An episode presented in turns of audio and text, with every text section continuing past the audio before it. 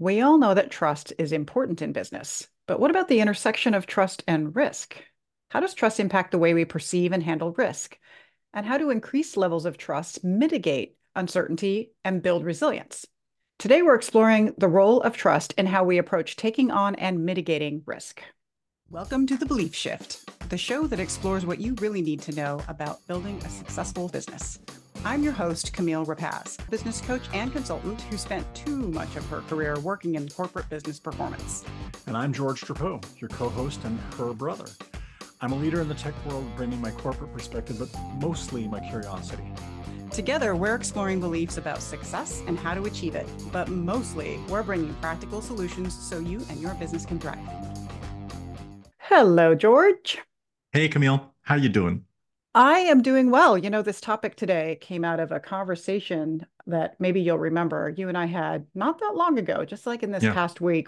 We were not talking about the podcast, we were just talking about stuff. And mm. this topic came up and we said, Ooh, this is a great idea for the podcast. So uh, you are to blame for this one. Good job. Yes. Do you remember why we got so excited about this topic?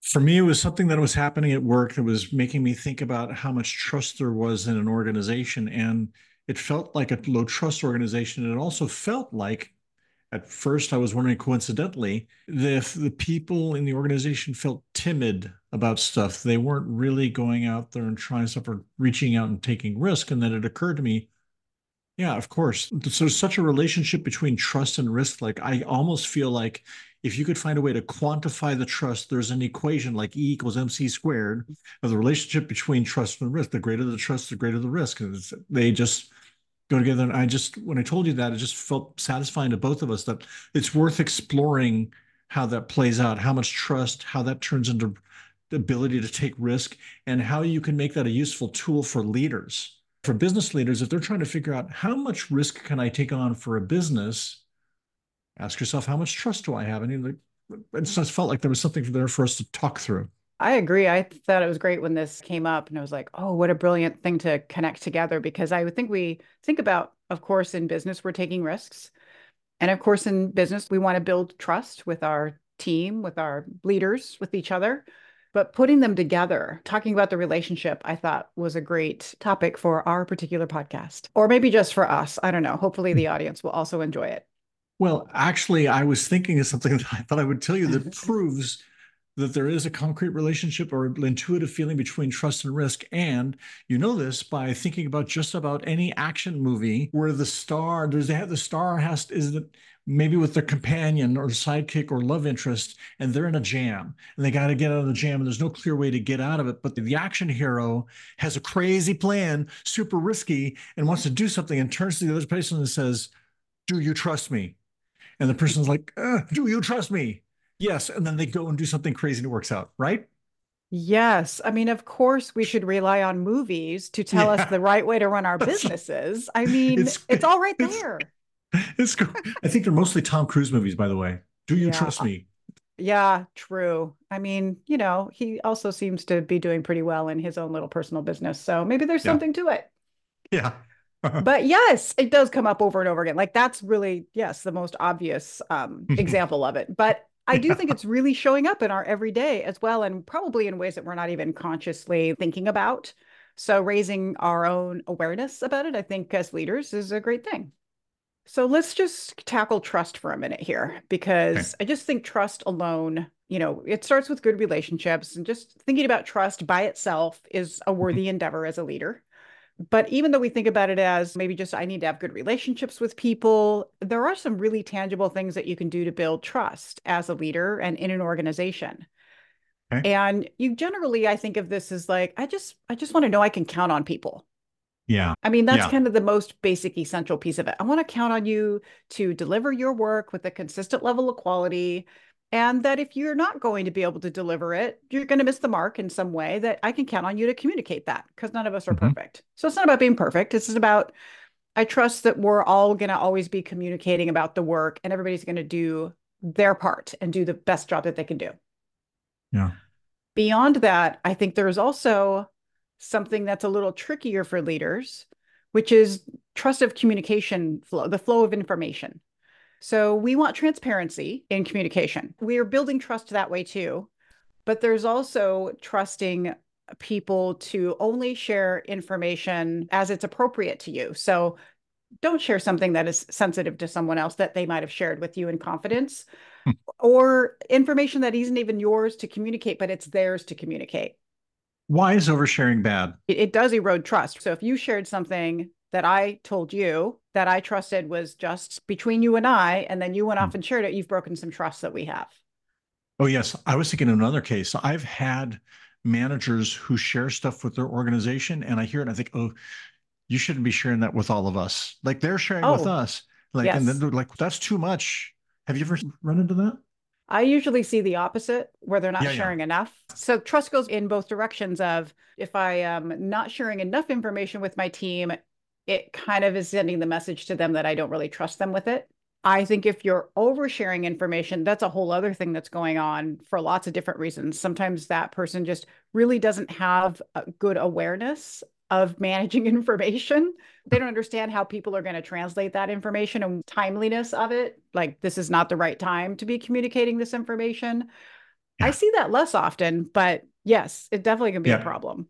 Me too. I remember when I was a son, there's a reasonably senior leader who shared way too much. And I remember what I think is, wow, you have no boundaries. And if you have no boundaries about that, then you're going to have no boundaries about anything I tell you. Like you're scary. I mean, it's fun hearing all this stuff, but no way I can trust you. That's right. You have no walls. Yeah. You'll you share have no filters. Everything. You have no filters about the information. It just passes straight through you from me to you and out to everybody else you know. Then you're eroding trust in the other direction, which is like, oh, I can't trust you with information because you're yeah. not going to treat it properly. Uh, let's talk about trust from like three different perspectives because I think okay. this is important. And then I want to get into just talking about the relationship of trust and risk. But I was thinking about this in three perspectives. So the first one was trust that you have within a team. So this is like not the team you run, but the team you're a part of. I'm a member equally of this team. Okay. I'm curious if you have a do you have like a number one indicator for you that you're working within a team that has a high level of trust? The two things that come to mind right away, and I'd have to think through this, are if I feel like my colleagues are predictable and transparent. Yeah, I like if, that. I think I have to think through this more because you you put me on the spot here, which I enjoy. But I th- I think those two things. I always like to just see what like comes top of mind for you in the moment. I, I get to prepare more. Those are great. I was calling out things like obviously just communication, managing yeah. it well, both transparent, but also I can trust you with information to manage information well. Accountability, where I have high level of accountability to each other. For sure. Yeah. And consistency is another one. If I'm in a good team, everybody has, is consistent in how they're showing up and doing the work and all of that. Basically, I think I can really count on them and we got each other's backs. Yeah, I agree with all those. Absolutely. I mean, for me, predictability is basically consistency. Yes, exactly.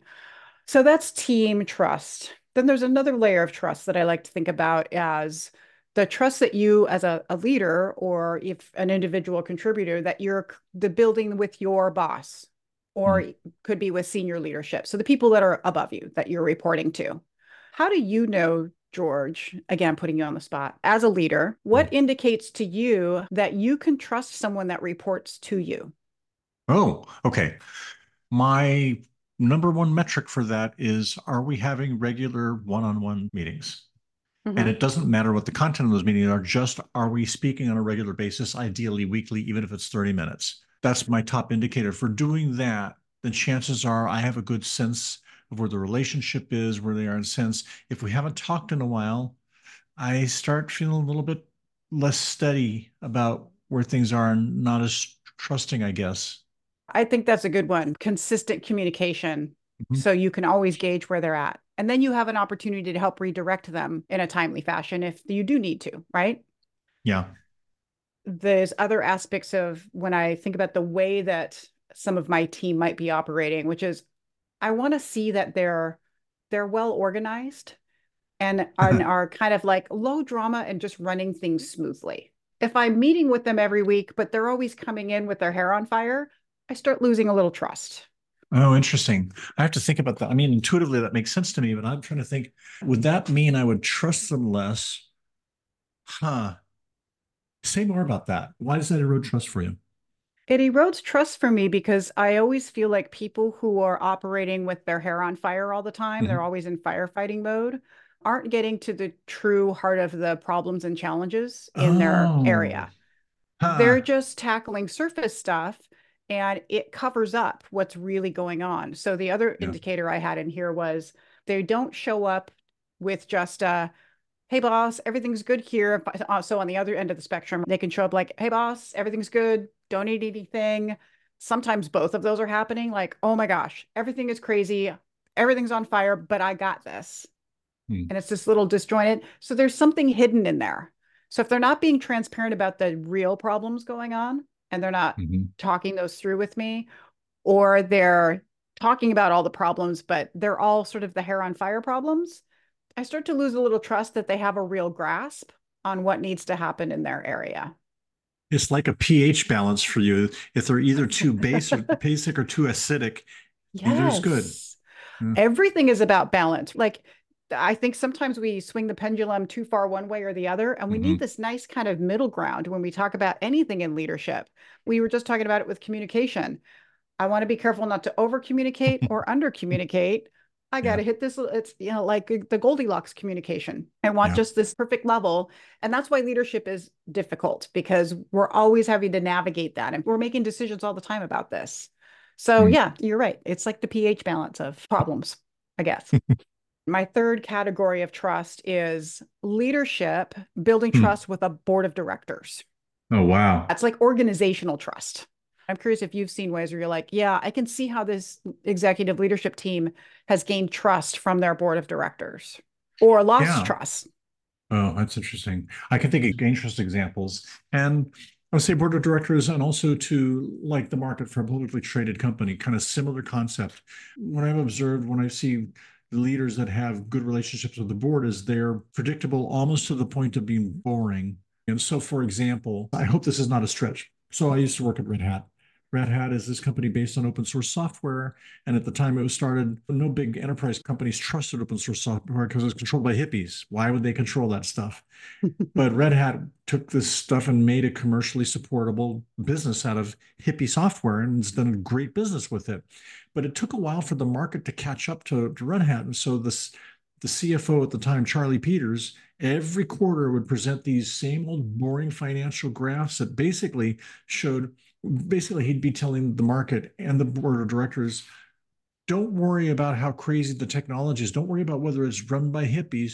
Look at the numbers. Look at these numbers are nice and boring and going up and to the right statistically smoothly. We're building a smooth repeatable well run engine for this business and he kept doing that until the market caught up to like, oh, we get this open source stuff now. And then everything sank in. So I think his trick was making things nice and communicated clearly and openly and predictably.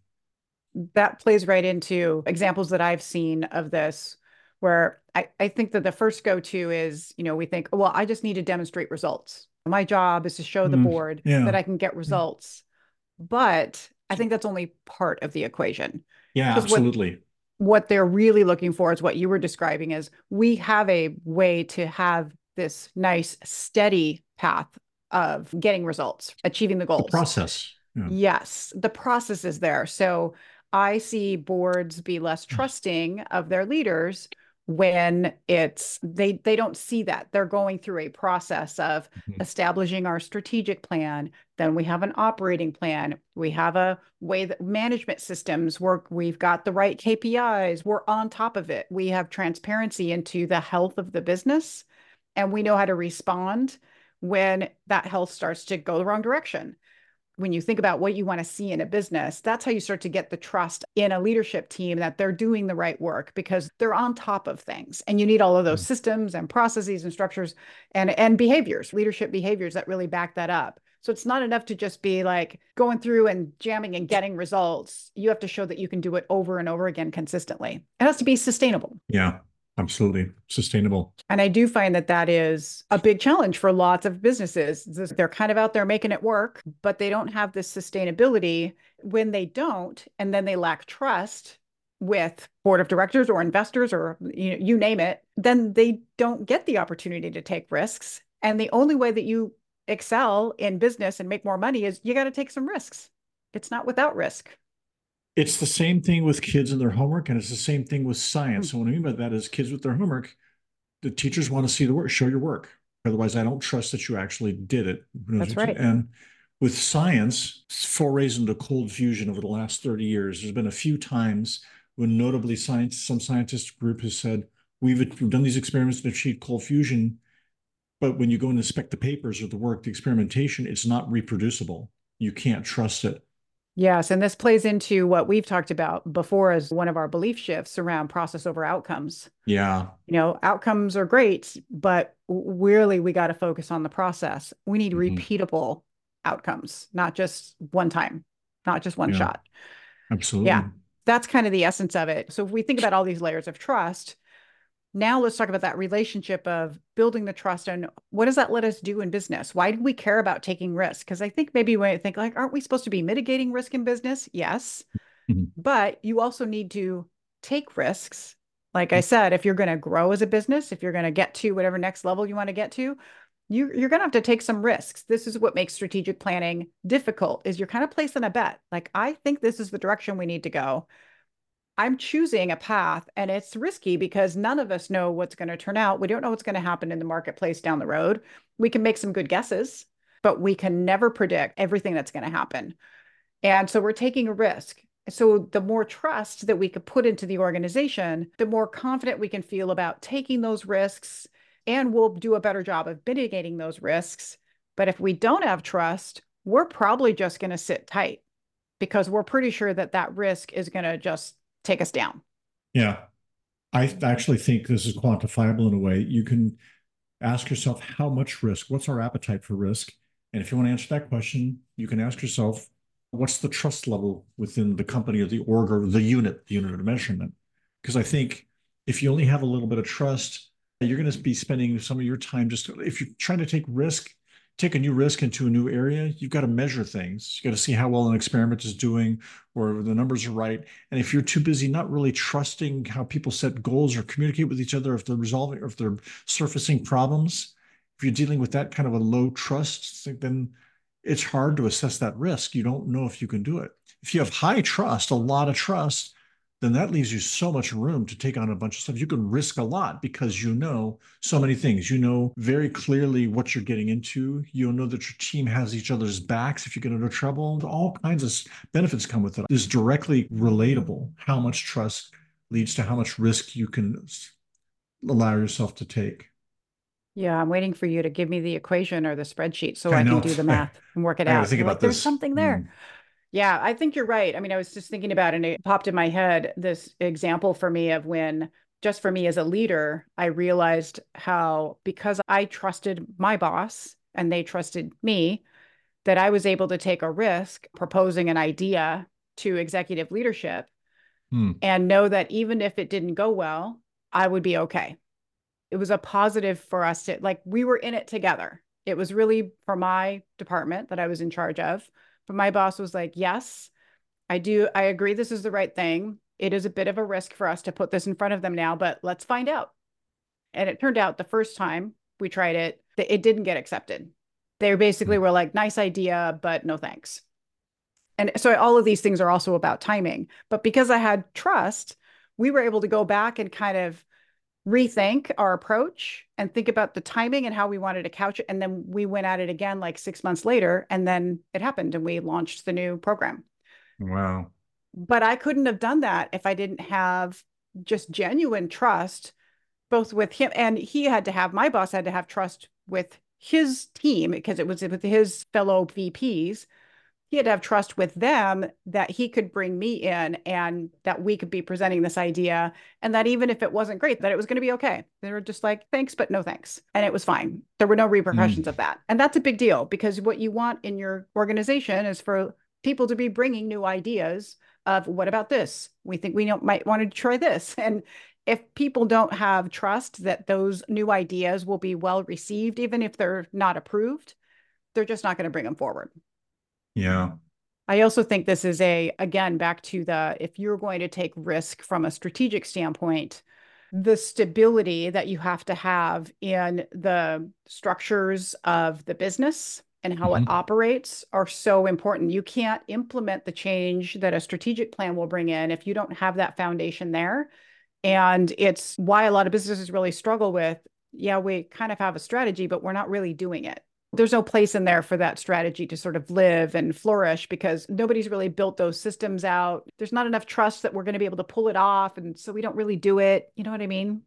Yeah, I do. And we focus on the fires. We're like, oh, we got all these fires to put out, by the way. So let's just do those because everybody hmm. knows how to do that. Everybody knows how to be a firefighter. I'm not sure why, but everybody knows how to be a good firefighter. It's very common. Huh. Yeah. I mean, biologically, that's how we're trying to have these amygdalas that indicate yeah. this fast fight or flight syndrome. So maybe it's not. I don't know. That's true, though. I never need to help a team learn how to do better firefighting. Huh. It's usually the opposite, always the opposite. There's another thing that comes to mind for me when I think about trust and risk. And I think we've sort of covered it. But the thing about when you have trust, when you have high trust, you have low anxiety and low fear. Mm. And so when you want to take risk, I mean, athletes, people, everybody, we operate best when we're in a low anxiety, low fear mood when we want to try something new. It's not good for us to try something like trying skiing. It's no good to try and try skiing if you're all nervous and locked locked up. That doesn't help. You have to be relaxed. You have to be ready to mm-hmm. make mistakes and make some mistakes, but you got to be relaxed to try skiing or most new things. And if you're in a low trust environment, there's this low level anxiety or maybe high level anxiety and fear, and those work against your individual ability to take on risk. Yeah, absolutely. I, I don't know why what you were saying made me think of this, but I also started to think about just our perception of risk the way that we perceive risk as either incredibly scary or as an opportunity, how worried we might be about that risk. I think yeah. levels of trust just impact our perception of risk. So if we don't have high levels of mm. trust, anything risky that enters in is going to be inflated magnified yeah it's like oh yeah. that's that's a big deal but yeah, if we have a lot of trust sure. we're going to look at that same risk and be like you know what we got this yeah. Let's problem solve. Let's work through it. Work on some mitigation plans. We have a way to address this. It's almost like a self perpetuating problem because if you don't have trust and then you perceive high risk, then it's going to be even harder to build any more trust because everybody's very mm. anxious about the risk and over and over again. So you have to start somewhere. And I think you do start with foundationally building the trust and all those different layers that we talked about within your team, a leader with their own team, and with the leaders that are above you and then the organization with their board of directors like all of those levels of trust need to be worked on all the time hmm. and i was thinking about this like uh, maybe this is really the heart of leadership like everything we're trying to do as leaders at the heart of it is trust we, we need trust in the organization with each other that's why we have accountability that's why we focus on communication blah blah blah yeah Yes, I realize I just blah, blah, blah about leadership, but you know what I mean. we could probably relate trust to lots of other things in business, but I mm-hmm. think risk, it's almost like it's the thing that could both take your business down and at the same time be the biggest opportunity. Taking risks in your business can do one or the other in the biggest way. Yeah. We could definitely go down some rabbit holes about some of these things, but we will not do that today. All right. I have parting thoughts, something that I want our listeners to ponder for themselves Ooh. about this topic. Let's hear it.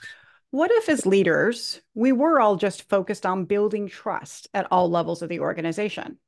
Mm. So think about this for yourself. How would this change the way you think about yourself as a leader, how you behave, and how you would show up every day if trust was at the center of your leadership approach? So I'm just going to leave you with that. And if you want to share hmm. your thoughts about it, we would love to hear from you you can leave us a voicemail. There'll be a link in the show notes, but you can go to thebeliefshift.com and hit the little voicemail widget and tell us your thoughts about this. If you need help with this, you can book a free consultation with me. Also, link in the show notes, camillerapacz.com slash book a call. Thank you, everybody, for listening, and we will be back in your ears next week. See ya, everybody. Bye.